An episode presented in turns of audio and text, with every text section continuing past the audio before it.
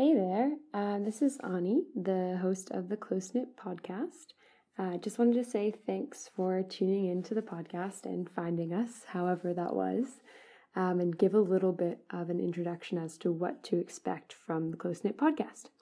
So, the Close Knit podcast was birthed out of my um, own journey in the sort of fiber arts community and finding that as much as I loved making things my own. It was really finding the people in the community and getting to connect with them that was really setting my soul on fire was really the thing that kind of kept me motivated to keep making and i just kept meeting people who had such interesting stories and were doing such different things um, with all these different variations of fiber and I just wanted to get a chance to share those stories with a wider community and hopefully connect more people because I guess to me it seems like the more we can connect, the better we probably all will feel and the better we all will be to each other. And um, yeah, at the risk of sounding a bit corny, just kind of the better things are. So, uh, I speak on the podcast to knitters, spinners, weavers, natural dyers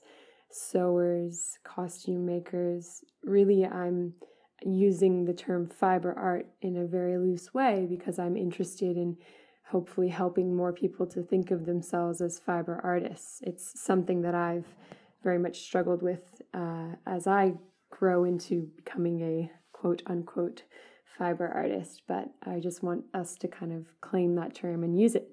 So um, I really hope that you enjoy the podcast and I really am glad that you are here. I've enjoyed having these conversations with each and every one of these people, and I'm excited to keep on this journey of learning how to become a better podcast presenter and finding more folks in the fiber community to um, connect with. So, thanks again for being here. Please feel free to listen, subscribe, share it with friends, give us a review. Any of that really, really helps. Um, just help us reach more people. And again, thanks so much for tuning in.